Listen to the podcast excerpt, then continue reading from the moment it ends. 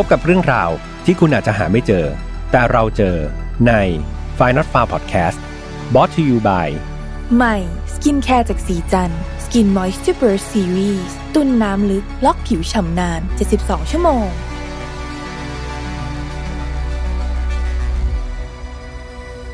สวัสดีครับ ยินดีต้อนรับนะครับ เข้าสู่ Final Far Podcast วันนี้คุณอยู่กับผมแฮมทัชพลเช่นเคยครับ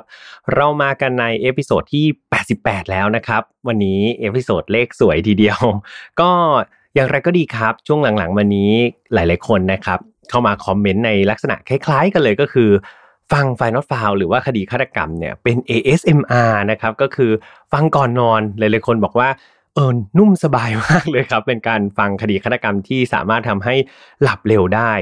นอกจาก ASMR แบบคดีฆาตกรรมเนี่ยหลายๆคนส่งมาให้พี่ฮัมทาง inbox ใน Facebook นะครับ ก็ add Facebook พี่ฮัมเข้ามาเนี่ยแหละแล้วก็ส่งมาบอกว่าพี่ฮัมนอกจากคดีฆาตกรรมเนี่ยบางทีฟังเรื่องผีครับ อันนี้พี่ฮัมตกใจจริงๆนะครับ ไม่น่าเชื่อเลยว่า เอ่อเรื่องผีจะทำให้เราหลับลงได้นะครับ เพราะว่าโดยส่วนตัวเนี่ยผมก็ไม่นิยมที่จะฟังเรื่องราวผีๆสักเท่าไหร่ มีฟังบ้างก็ตอนขับรถครับ บางทีขับรถกลับกลับบ้านหรือขับรถไปไกลๆเนี่ยรู้สึกว่าง่วงใช่ไหมครับ ก็จะฟังเรื่องผีนี่แหละ เพื่อให้ประสาทเราตื่นตัว แต่นี้เพื่อนๆหลาย ๆคนครับฟังเรื่องผีเพื่อให้ตัวเองหลับนะครับ ก็แล้วอันนี้แล้วแต่เลยนะครับ ก็ ความชอบแต่ละคนไม่เหมือนกันอยู่แล้วครับ ยังไงก็ยินดีครับ จะฟังเรื่องผีก็ได้ หรือว่าถ้าจะดีใจมากก็มาฟังเรื่องราวฆาตกรรมในฝ่ายนอตฟาวพี่แอมก็จะดีใจเป็นพิเศษนะครับสำหรับเรื่องราวในวันนี้พี่แอมก็เลยเอาใจครับสำหรับคนที่ชอบฟังเรื่องผี แล้วก็ชอบฟังคดีฆาตกรรม เพราะว่าคดีที่พี่แอมเล่าในวันนี้ต้องบอกว่ามันเป็นการผสมผสานกันครับ ระหว่างเรื่องราวฆาตกรรมกับเรื่องของผีและวิญญาณ อ่าน่าสนใจใช่ไหมครับว่ามันจะมาเกี่ยวกันได้ยังไง ก่อนเล่าก็ต้องขอบคุณครับกับผู้สนับสนุนนะครับเพื่อนพี่ทำคนนี้ก็คือดีน่ากาบ้าครับมี 2 สูตรเลยนะครับดีน่ากาบ้าเป็นนมถั่วเหลืองผสมจมูกข้าวญี่ปุ่นที่อุดมไปด้วยกาบ้าครับวิตามิน B12 โอเมก้า 3 6 9 นะครับมี 2 สูตรอย่างที่บอกไปมีสีฟ้าสูตรน้ำตาลน้อยครับ แล้วก็สีเขียวเป็นรส original กลมกล่อมครับ เรียกว่าหวานกำลังดีเลยแหละ คุณประโยชน์นะครับของดีน่ากาบาก็ช่วยให้เราเนี่ยบำรุงสมองใช่ไหมครับทำให้เราเนี่ยสดชื่นได้ตลอดวันนะครับ ยังไงก็ตามนะครับ ก็อยากให้เพื่อนๆเนี่ยลองไปหาซื้อรับประทานเนาะหลายๆคนบอกว่ามาลองซื้อดื่มตามที่ผมแนะนำเลยก็ดีใจมากๆครับ แล้วก็สปอนเซอร์ก็น่าจะดีใจด้วยนะครับ โอเคมาเข้าเรื่องราวในวันนี้กันเลยดีกว่านะครับ แต่ก่อนที่จะ เข้าเนี่ยก็ต้องพูดทุกครั้งว่าฝ่ายนอตฟาวไม่สนับสนุนความรุนแรงทุกประเภทครับ ทุกเรื่องที่นำมาเล่าอยากให้เป็นแนวทางในการป้องกันตัวเองเนาะเรามาถอดบทเรียนครับ จากอดีตที่มันไม่ค่อยสวยรู้ ที่มันไม่ค่อยดีนัก ไม่ให้เกิดกับเรา แล้วก็คนที่เรารักนะครับสำหรับคดีในวันนี้นะครับน้องๆที่อายุต่ำกว่า 18 ปี ก็อยากให้มีผู้ปกครองอยู่ด้วยนะครับคุณพ่อคุณแม่หรือว่าเป็นผู้ใหญ่ก็ได้ ท่านจะได้ให้คำแนะนำกับเราได้เนาะเราจะได้ ตีความของมัน แล้วก็ถอดบทเรียนของมันได้ถูกต้องนะครับ ผู้ใหญ่จะได้ช่วยแนะนำเรา และแถมพิเศษสำหรับใครที่กลัวผีนะครับหรือว่าเรื่องราวของวิญญาณเนี่ยก็แนะนำให้ฟังตอนกลางวันนะครับสำหรับใครที่กลัวเนาะจะได้เออไม่มาโกรธผมทีหลังนะบอกว่าเฮ้ยทำไมพี่ทำไม่เตือนเลยเนี่ยทำไมตอนนี้มันเป็นตอนผีเตือนแล้วนะครับว่าตอนนี้เกี่ยวกับผีและวิญญาณนะครับ ก็ลองฟังดูว่าสองเรื่องราวนี้มันจะมาผสมผสานกันได้ยังไง เรื่องราวนี้ครับต้องย้อนกลับไปในปี 1904 หรือว่าราวๆ 117 ปีที่แล้วก็นานมากๆครับ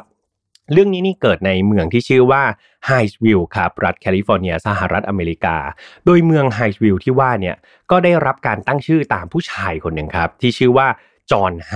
อ่าแน่นอนชื่อเขาคล้ายๆ กับชื่อเมืองใช่ไหมครับ ก็เพราะว่าผู้ชายที่ชื่อว่าจอห์นไฮเขาก็เป็นคนบริจาคที่ดินเนี่ยซึ่งเป็นที่ตั้งของเมืองนี้นะครับ คนก็เลยแบบเออเหมือน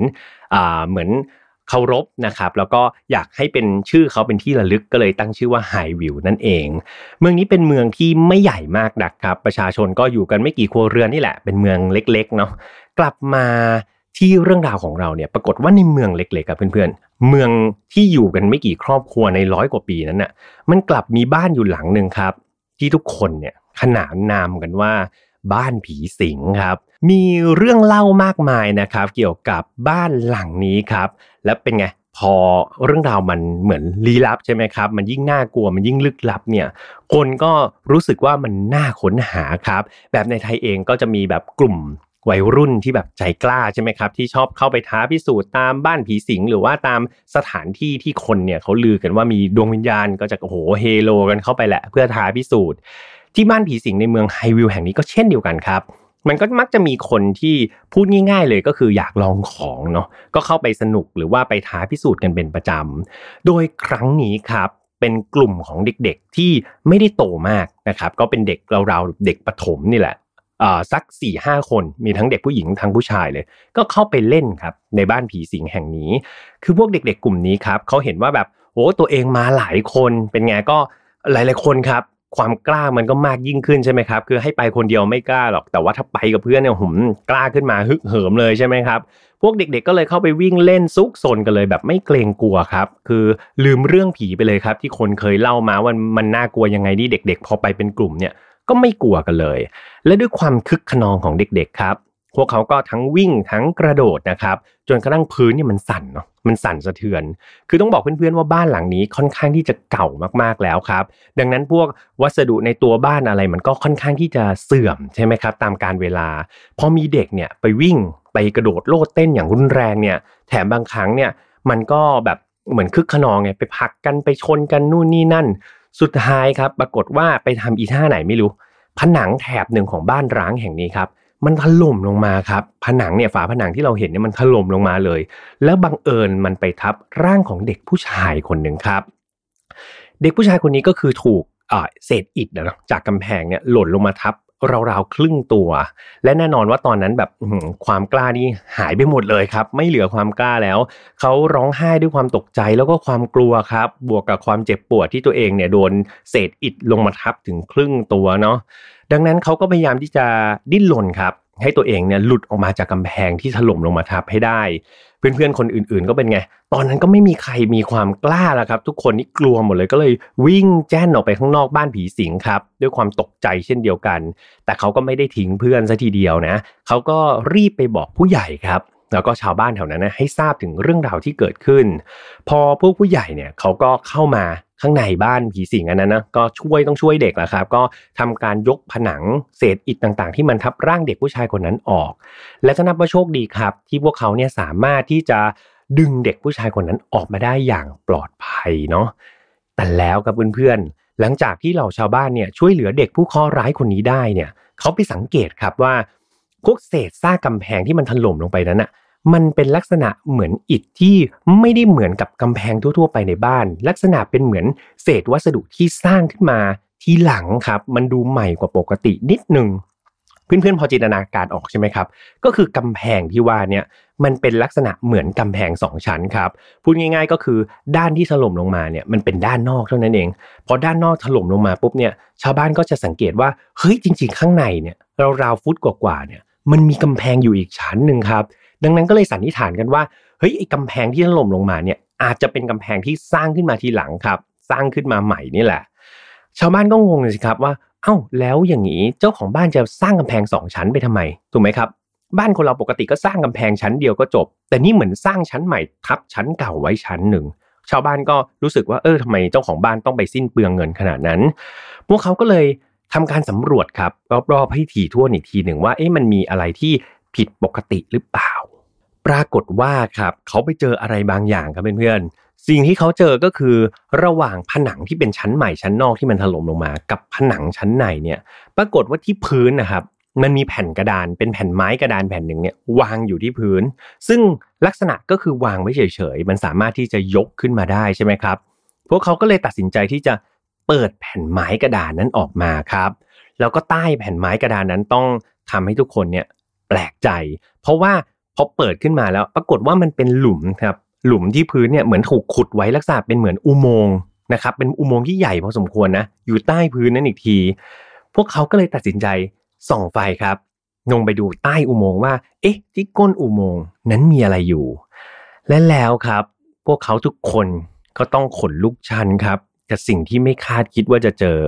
เพราะที่ก้นอุโมงค์แห่งนั้น มีโครงกระดูกมนุษย์อยู่ครับเพื่อนๆเป็นโครงกระดูกมนุษย์เนี่ย กองวางรวมกันอยู่ครับ ที่ก้นของอุโมงค์นั้น แต่ความน่ากลัวมันไม่ได้หมดเพียงแค่นี้ครับ เพราะโครงกระดูกที่ว่านี้มันมีแค่ตัวครับเพื่อนๆ ส่วนที่เป็นกระโหลกศีรษะนั้นหายไป แน่นอนว่านี่ไม่ใช่เรื่องของผีหัวขาดแล้วนะครับ แต่มันเป็นเรื่องราวของคดีฆาตกรรมครับ ที่ถูกอำพรางไว้ ในบ้านผีสิงแห่งนี้นี่เอง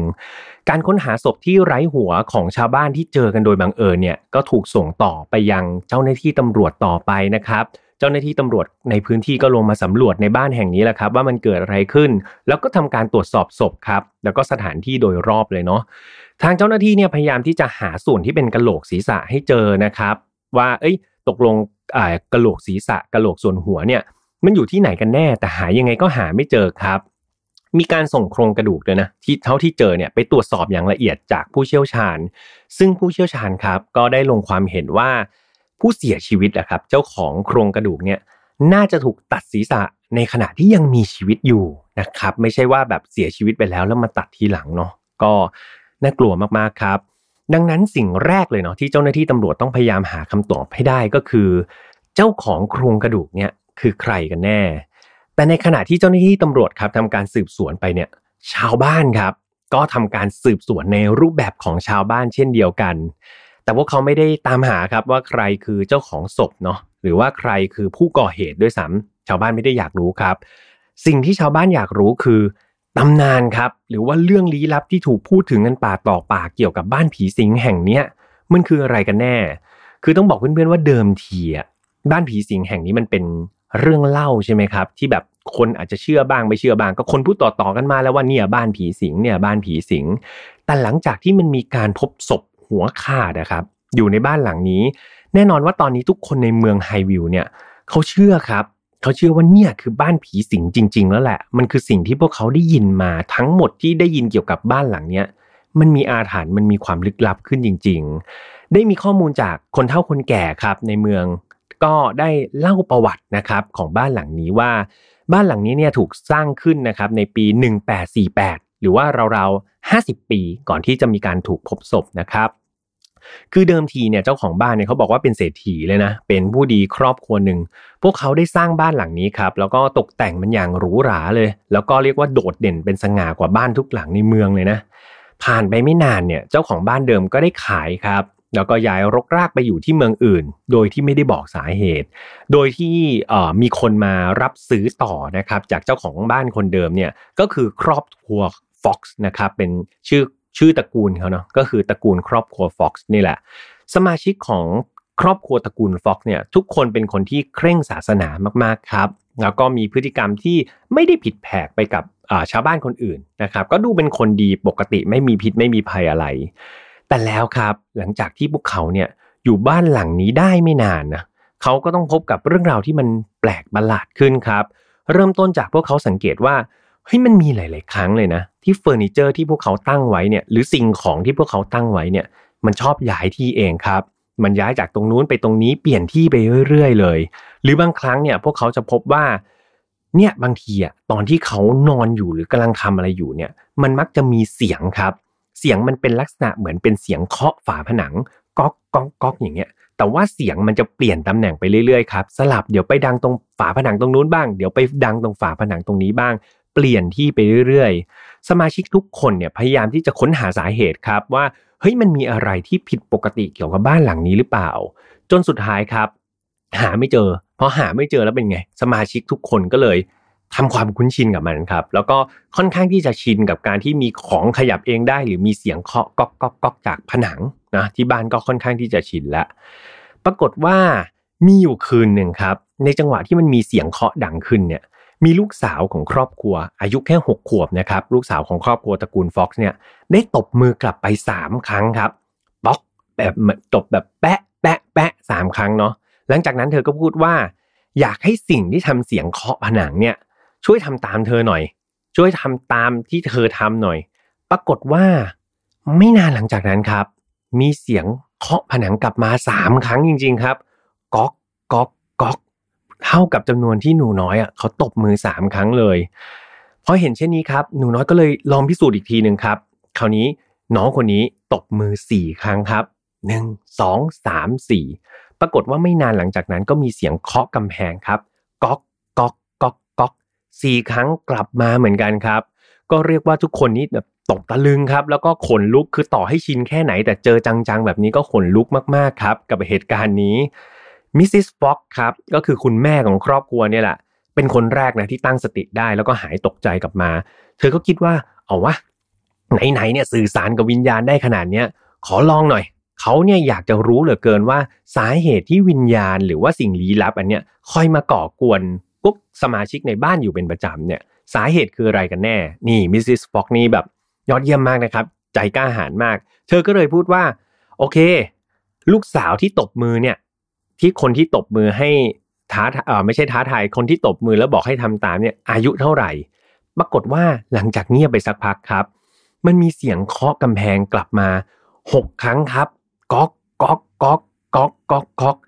ซึ่งมันก็ตรงนะครับกับอายุของน้องคนนั้นพอดีจำที่ผมเล่าได้ใช่ไหมครับ น้องคนนี้มีอายุหกขวบเนาะกำแพงก็เคาะมาหกครั้งครับ พอดี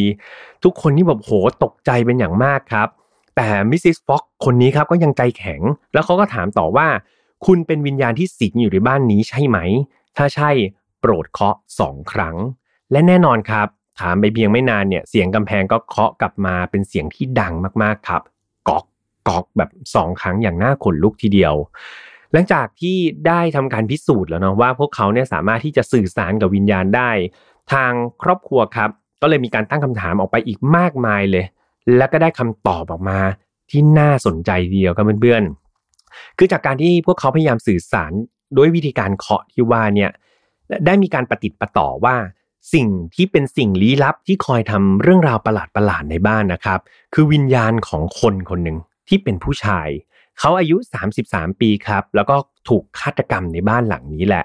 ดวงวิญญาณเนี่ยได้บอกว่าเขาถูกฆ่าในห้องนอนนะครับ โดยคนร้ายเนี่ยใช้มีดหั่นเนื้อเนี่ยหั่นคอเขาเลยนะครับ จนขาดแล้วก็เสียชีวิต ก่อนที่คนร้ายจะทำการขโมยเงินเขาไป 500 เหรียญครับรวมถึงสิ่งที่แบบเป็นสิ่งของมีค่าต่างๆ จากนั้นก็นำศพของเขาเนี่ยไปซ่อนไว้ในห้องใต้ดิน นะครับของบ้านหลังนี้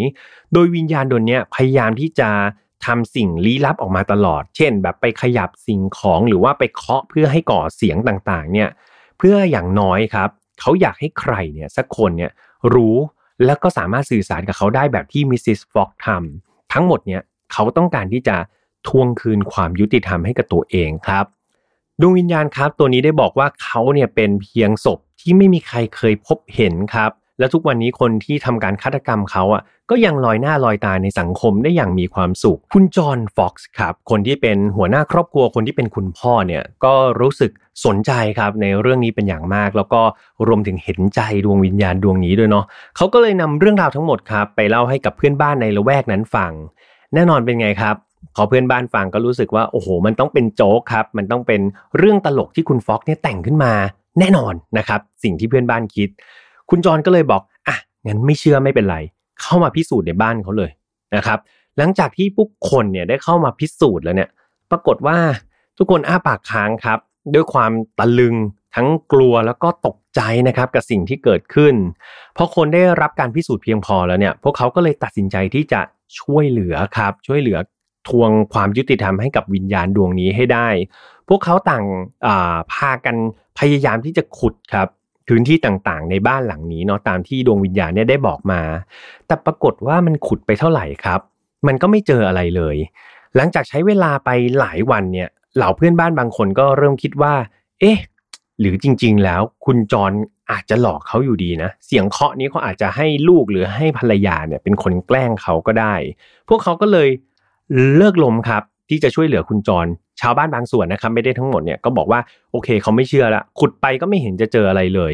เรื่องนี้ครับทำให้คุณจรฟ็อกซ์เนี่ยโอ้โหโมโหมากครับแล้วเขาก็เลยตัดสินใจว่าไม่ว่ายังไงไม่ว่าใครจะถอดใจยังไงเนี่ยเขาจะไม่ถอดใจแล้วเขาจะต้องค้นหาความจริงพิสูจน์ให้ทุกคนเห็นให้ได้ คุณจรครับกับเพื่อนบ้านบางส่วนเนี่ยที่ยังคงเชื่อในคำพูดของคุณจรนะก็ได้ก่อตั้งคณะกรรมการครับ เพื่อทำการสืบสวนเรื่องนี้โดยเฉพาะ พวกเขามีการจ้างวานคนด้วย บอกว่าโอเค ในเมื่อคนเรามีไม่เยอะเนี่ยก็ไปจ้างคนมาครับ มาช่วยกันขุดทุกตารางนิ้วของบ้านหลังนี้กันเลยทีเดียว และความพยายามมันก็เป็นผลครับ สุดท้ายพวกเขาเจอกระโหลกศีรษะของมนุษย์จริง ๆ หลังจากนำกระโหลกศีรษะ นีไปให้เจ้าหน้าที่ทำการตรวจสอบเนี่ยจ้าหน้าที่ก็ยืนยันครับว่ากระโหลกศีรษะที่เจอเนี่ยเป็นของมนุษย์อย่างแน่นอน มีการพยายามที่จะขุดแล้วก็ค้นหาต่อ แต่ว่าพวกเขาก็ไม่เจออะไรไปมากกว่านั้นนะครับ คุณจอห์นฟ็อกก็ยังไม่ยอมแพ้นะเขาพยายามที่จะสืบหาคนที่เคยรู้จักกับเจ้าของบ้านเดิม ที่อยู่ในเมืองนี้ให้ได้ และแล้วครับ คุณฟ็อกซ์ได้ไปเจอกับตัวละครตัวหนึ่งครับ หรือว่าคนสำคัญคนหนึ่งของคดีนี้ นั่นก็คือ คุณลูเคเซียพูนเวอร์เนี่ยเป็นอดีตสาวใช้ครับในบ้านหลังนี้ โดยเธอรับใช้ครอบครัวเบลนะครับซึ่งเป็นเจ้าของบ้านก่อนเดิมก่อนที่ครอบครัวฟ็อกซ์เนี่ยจะย้ายเข้ามาราวๆ5ปี เธอเล่าว่าตอนที่เธออยู่กับครอบครัวเบลก็คือครอบครัวก่อนหน้าเนี่ยนะมีวันหนึ่งเนี่ยมีพ่อค้าเร่คนหนึ่งครับ อายุราวๆ30 ปี ได้เดินทางมาขายของที่บ้านแห่งนี้ โดยตอนนั้นเนี่ยพ่อค้าเร่คนนี้เอาจริง ๆ ก็คือเป็นญาติห่างๆด้วยนะของมิสซิสเบลพวกเขาก็เลยอนุญาตครับ บอกว่าอะไหนๆขนของมาขายละแล้วก็ดันเป็นญาติด้วย ก็ให้พักเหมือนพักค้างแรมในบ้านหลังนี้ได้คืนหนึ่งในวันนั้นครับMrs. Bell เนี่ยก็ได้สั่งนะ ให้สาวใช้คนนี้หยุดงานด้วย ซึ่งเอาจริง ๆ มันเป็นอะไรที่แปลกมากๆนะครับ เพราะว่าปกติเนี่ยงานก็เยอะอยู่แล้ว ยิ่งมีแขกมาเนี่ยสาวใช้ก็ต้องแบบเหมือนอยู่บริการใช่ไหมครับ ต้องคอยดูแลแขก ดังนั้นมันมีแต่แบบต้องการคนดูแลเพิ่ม แต่นี่อยู่ๆครับ Mrs. Bell ก็บอกคุณลูเคเซียบอกว่าอะไม่เป็นไรให้พักผ่อนอ่าก็ไม่ไม่ต้องทำอะไรให้ทั้งนั้นนะครับอันนี้คุณลูเคเซียก็เลยแปลกใจครับกับสิ่งที่เกิดขึ้น แต่ในเมื่อเจ้านายให้หยุดครับ เธอก็ไม่ได้ขัดคำสั่งอะไร เธอก็หยุดพักครับ แล้วก็บอกพ่อค้าเร่คนนั้นด้วยนะ บอกว่าเดี๋ยวยังไงถ้าเกิดขายของบ้านนี้เสร็จแล้วจะเดินทางกลับเนี่ยช่วยแวะไปที่บ้านเธอซะหน่อยเพราะว่าเธอก็สนใจสินค้าอยู่หลายอย่างครับ ก็อยากจะซื้ออยู่เหมือนกัน เช้าวันถัดมาเนี่ยคุณลูเคเซียก็รอที่บ้าน แต่ปรากฏว่ารอไปนานเท่าไหร่เนี่ยพ่อค้าเร่คนนั้นก็ไม่เห็นจะมาตามที่รับปากเธอไว้เลย จนกระทั่งคุณลูเคเซียเนี่ยหมดเวลาพักร้อนครับ เขาก็กลับไปทำงานตามปกติเนาะ เธอก็สังเกตว่า เอ๊ะในบ้านนี่มันเต็มไปด้วยของใช้เครื่องใช้ใหม่ๆเต็มไปหมดเลย แล้วเธอก็จำได้ครับว่าไอ้ของใช้ใหม่ ๆ เหล่านั้นอะ มันก็คือของที่พ่อค้าเร่คนนั้นอะ เอามาขายไม่ผิดแน่กูเลยลูเคเซียก็เลยรู้สึกแบบอยู่หน่อยๆว่า เอ๊ะทำไมครอบครัวเบลเนี่ยต้องซื้อของเยอะขนาดนี้นะ คือเอาจริง ๆ ต่อให้พวกเขาเป็นเศรษฐีที่มีฐานะดีครับ แต่ว่าการซื้อสิ่งของแทบจะทุกอย่างที่พ่อคาเร่เอามาเนี่ย มันก็ดูเป็นอะไรที่ มากเกินไปหน่อยหรือเปล่า ดูผิดปกติไปหน่อยหรือเปล่า อย่างไรก็ตามครับ เธอเป็นเพียงสาวใช้ เธอก็เลยเก็บความสงสัยนี้ไว้ในใจ แล้วก็ทำงานตามปกติต่อไป จนกระทั่งวันหนึ่งเนี่ย คุณลูเคเซียได้เดินไปในห้องใต้ดิน ระหว่างที่เดินเดินอยู่เนี่ย เธอก็แบบหล่นตุ๊บลงไปเลยครับ แล้วเธอก็เห็นว่าเฮ้ยขาข้างหนึ่งของเธอเนี่ยมันดันตกหลุมตกรูที่พื้นนะครับ รูหนึ่งซึ่งไม่รู้ว่าอยู่ๆมันมันมีรูที่แบบห้องใต้ดินนั้นได้ยังไง แน่นอนว่าคุณลูเคเซียก็ตกใจครับ ก็กรีดร้องขึ้นมาเสียงดังลั่นเลย ซึ่งแน่นอนครับ ไม่ใช่แค่คุณลูเคเซียที่ตกใจ Mrs. Bell คนที่เป็นเจ้านายเธอที่เป็นผู้หญิงเนี่ยก็ตกใจไปด้วย เรียกว่ารีบวิ่งลงมาที่ห้องใต้ดินอย่างลนลานเลย แล้วก็ไล่คุณลูเคเซียออกไปเลยนะ บอกไปไปไปไปไปหาไม้กระดานมาปิดรูนี้ให้ทีนะครับ โดย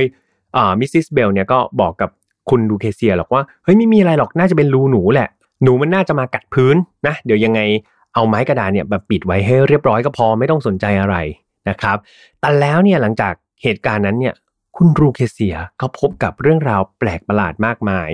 เธอได้ยินเสียงเคาะกำแพงอยู่บ่อยครั้ง โดยที่ไม่รู้ว่าเสียงเนี่ยมันดังจากไหน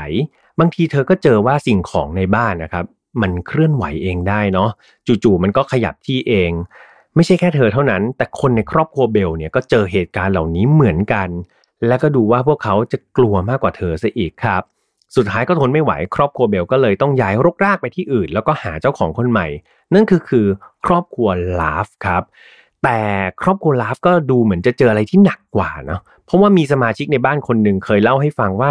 พวกเขาได้เจอกับดวงวิญญาณครับหรือว่าเจอผีนี่แหละพูดง่ายๆเขาบอกว่าเจอผีออกมาแบบเป็นตัวเป็นๆจะๆเลยนะ และหลังจากที่คุณรูเคเซียได้ฟังลักษณะของผีหรือวิญญาณจากครอบครัวใหม่ครอบครัวนั้น เธอก็มั่นใจเลยครับว่า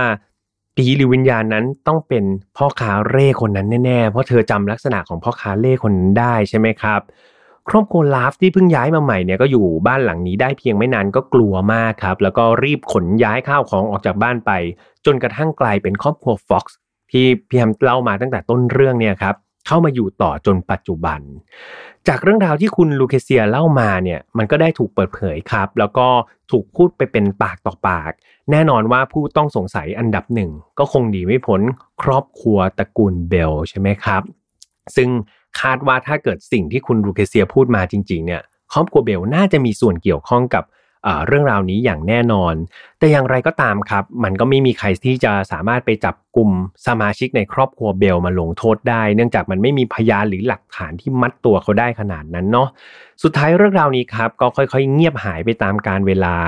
และครอบครัวฟ็อกซ์ก็ได้ย้ายออกจากบ้านนี้ แล้วก็ทิ้งบ้านนี้ให้รกล้างนะครับ มาตลอดโดยที่ไม่ยอมไปหาเจ้าของใหม่ด้วยนะ จนกระทั่งสุดท้ายเนี่ยผ่านไปหลายปี เด็กๆที่เข้ามาเล่นสน ก็ ได้ทำการซุกซนนะครับ จนกระทั่งกำแพงเนี่ยทลายถล่มลงมา แล้วก็มาเจอโครงกระดูกอันนี้นี่เองนะครับ ซึ่งถือว่าเป็นหลักฐานสำคัญมาก ๆ ก็เสียดายครับว่าเรื่องราวที่เกิดขึ้นเป็นเรื่องราวที่เกิดขึ้นมานานแล้วทำให้การพิสูจน์ทราบจากซากโครงกระดูกเนี่ยค่อนข้างที่จะทำได้ยากมากๆนะครับทำให้พวกเขาเนี่ยไม่สามารถที่จะพิสูจน์ได้ว่าโครงกระดูกเนี่ยเป็นของใคร แล้วก็ จนเวลาผ่านมาขนาดนี้ แน่นอนว่าสุดท้ายคนร้ายนี่ก็น่าจะไปไหนต่อไหนแล้วละครับ ก็อาจจะยากในการที่จะจับกลุ่มนะครับ ก็เป็นอันจบคดีนี้ลงไปเนาะเป็นยังไงกันบ้างครับ ก็เรียกว่าเปลี่ยนกลิ่นอายแล้วกันนะครับ จากที่เล่าเป็นลักษณะคดีฆาตกรรมมีคนฆ่า มีเหยื่อ มีตัวฆาตกร มีคนร้ายใช่ไหมครับ มีการจับไปลงโทษ อันนี้จะเป็นเรื่องของ ผีสางนะครับเข้ามาผสมหน่อย ซึ่งคนที่ฟังเรื่องผีจนชำนาญก็อาจจะเฉยๆนะครับ แต่ส่วนตัวเนี่ยผมมองว่าก็เป็นอีกหนึ่งเรื่องที่น่าสนใจ แล้วก็หยิบยกมาเล่าให้เพื่อนๆฟังเนาะสุดท้ายเนี่ยว่าแบบเฮ้ยเรื่องราวผีมันดันกลายเป็นเรื่องของคดีฆาตกรรมอำพรางซะได้ ซึ่งเอาจริงๆครับเรื่องราวผีหรือดวงวิญญาณมาบอกเหตุเนี่ยผมก็เคยนำมาเล่าแล้วเนาะสัก2อสตอนนี่แหละยังไงก็ถ้าเพื่อนๆสนใจนะครับก็สามารถที่จะย้อนกลับไปฟังตอนเก่าๆได้ ก็หวังว่าจะถูกใจขอสยองขวัญกันนะครับ ก่อนจะจากกันครับมีเก็ดเล็ก ๆ น้อยๆมาฝากเพื่อนๆ ก็คือ หลังจากที่ผมไปหาข้อมูลเพิ่มเติมมานะเพื่อนๆ ปรากฏว่ามันมีเรื่องราวของพี่น้องตระกูลฟ็อกซ์ครับที่ชื่อว่าเคทกับแม็กกี้ฟ็อกคือหลังจากเกิดเหตุที่บ้านผีสิงแห่งนี้ที่พวกเธอได้ยินเสียงเคาะเนี่ย เธอก็ทำการริเริ่มลัทธิขึ้นมาครับ ที่ชื่อว่า spiritualism นะครับ ซึ่งมันเป็นเกี่ยวกับการเรียกวิญญาณ ด้วยตัวเองประมาณนี้เนาะซึ่งก็ถือว่าทั้งสองคนก็มีชื่อเสียงนะครับ ในสายแบบลึกลับนี่แหละเป็นสายวิญญาณการเรียกวิญญาณเนี่ยหลาย ๆ คนก็จะรู้จักกับสองสองพี่น้องตระกูลฟ็อกซ์เป็นอย่างดี แถมตอนนี้ยังมีการจัดทัวร์ด้วยนะครับ ที่พี่แฮมเข้าไปดูในเว็บไซต์ก็คือมีการจัดทัวร์ไปทัวร์บ้านหลังนี้ครับ บ้านหลังที่ผมเล่าให้ฟังนี่แหละ ก็ที่เมืองไฮวิวเนาะก็เผื่อว่าถ้าเกิดโควิดจางครับ แล้วก็หลาย ๆ คนเนี่ย รู้สึกสนใจในเรื่องนี้ อยากจะศึกษาเรื่องนี้แบบจริง ๆ จังๆ ก็สามารถที่จะติดต่อครับ แล้วก็ไปเที่ยวกันได้ แต่ว่าที่สำคัญก็คือไม่ต้องชวนผมนะครับ เพราะว่าคงจะไม่ไปแน่นอนนะครับ ในสถานที่แบบนั้น ยังไงใครสนใจก็ไปเที่ยวกันได้เนาะ จบไปแล้วครับสำหรับวันนี้ก็ใครที่ชื่นชอบไฟน์นอตฟาวนะครับ เราออกอากาศทุกวันอังคารทางช่อง Mission to Pluto เหมือนเดิมครับ ไม่ว่าจะเป็น YouTube Spotify SoundCloud Podbean Apple Podcast แล้วก็มีแฟนเพจ Mission to Pluto ด้วยนะครับ ใครที่ชอบฟัง File Not Found อย่างเดียวเนี่ยก็มี Spotify กับ Apple Podcast ครับ สามารถที่จะไปตาม Follow แล้วก็ฟังกันยาวๆได้เลยสำหรับเพื่อนๆที่ชื่นชอบและอยากพูดคุยกันต่อเกี่ยวกับคดีนี้ เพราะว่าคดีนี้ก็ดู ยังปิดไม่ลงใช่ไหมครับ แค่เป็นเรื่องของผีแล้วกลายมาเป็นคดีฆาตกรรมอำพรางเนี่ยอยากไปพูดคุยกันต่อก็เชิญได้ครับใน File Not Found Family เดี๋ยวพี่แฮมตั้งเป็นกระทู้ไว้ให้เราพูดคุยกันต่อเนาะว่ารู้สึกยังไงกับลักษณะแบบนี้คดีลักษณะแบบนี้แล้วคิดว่าเออถ้าตัวเองเป็นตำรวจจะทำยังไง หรือตัวเองเป็นครอบครัวฟ็อกจะทำยังไงเนาะก็ไปพูดคุยกันได้ครับ ไม่มีผิดไม่มีถูก ในกลุ่มมีแต่ครอบครัวเนาะก็เข้าไปเซิร์ชใน Facebook ได้เลยครับว่า f i Not f o u n Family นะครับ ในนั้นก็มีเพื่อนๆอยู่ 9,000 กว่าคนแล้วแหละ สุดท้ายครับต้องขอขอบคุณอีกครั้งหนึ่งกับดีน่ากาบ้านะครับ เพื่อนๆที่ดื่มแล้วก็น่าจะรู้สึกสดชื่นแล้วใช่ไหมครับ แต่เพื่อนๆคนไหนที่ยังไม่เคยลองรับประทานก็ไปหาซื้อรับประทานได้ครับ ตามห้างสรรพสินค้า หรือว่าร้านค้าชั้นนำทั่วไป แต่ถ้าใครไม่สะดวกออกข้างนอกก็เดี๋ยวแปะลิงก์ไว้ให้สั่งออนไลน์กันได้นะครับวันนี้คงต้องลากันไปก่อนนะครับ ดูแลสุขภาพตัวเองให้ดีๆนะ และเดี๋ยวเจอกันใหม่ใน episode ที่ 89 แล้วนะครับ เป็นเลข 8 กับ 9 แล้วครับ ก่อนที่จะขึ้นเลข 90 นะครับเนี่ยใกล้ๆร้อยตอนทีไรก็รู้สึกประหม่าทุกทีนะครับ รู้สึกตื่นเต้นทุกที ยังไงเป็นกำลังใจกันด้วยนะครับ จะพยายามทำให้เป็นเลข 3 หลักและ 4 หลักถ้ายังทำไหวนะครับสำหรับวันนี้ดูแลตัวเองดีๆ แข็งแรงแข็งแรงครับ มีความสุขมากๆ สวัสดีครับ พบกับเรื่องราวที่คุณอาจจะหาไม่เจอ แต่เราเจอใน f i n a l Far Podcast Presented by ศรีจันทร์ Skin Moisture Burst Series ตุนน้ำลึก ล็อกผิวฉ่ำนาน 72 ชั่วโมง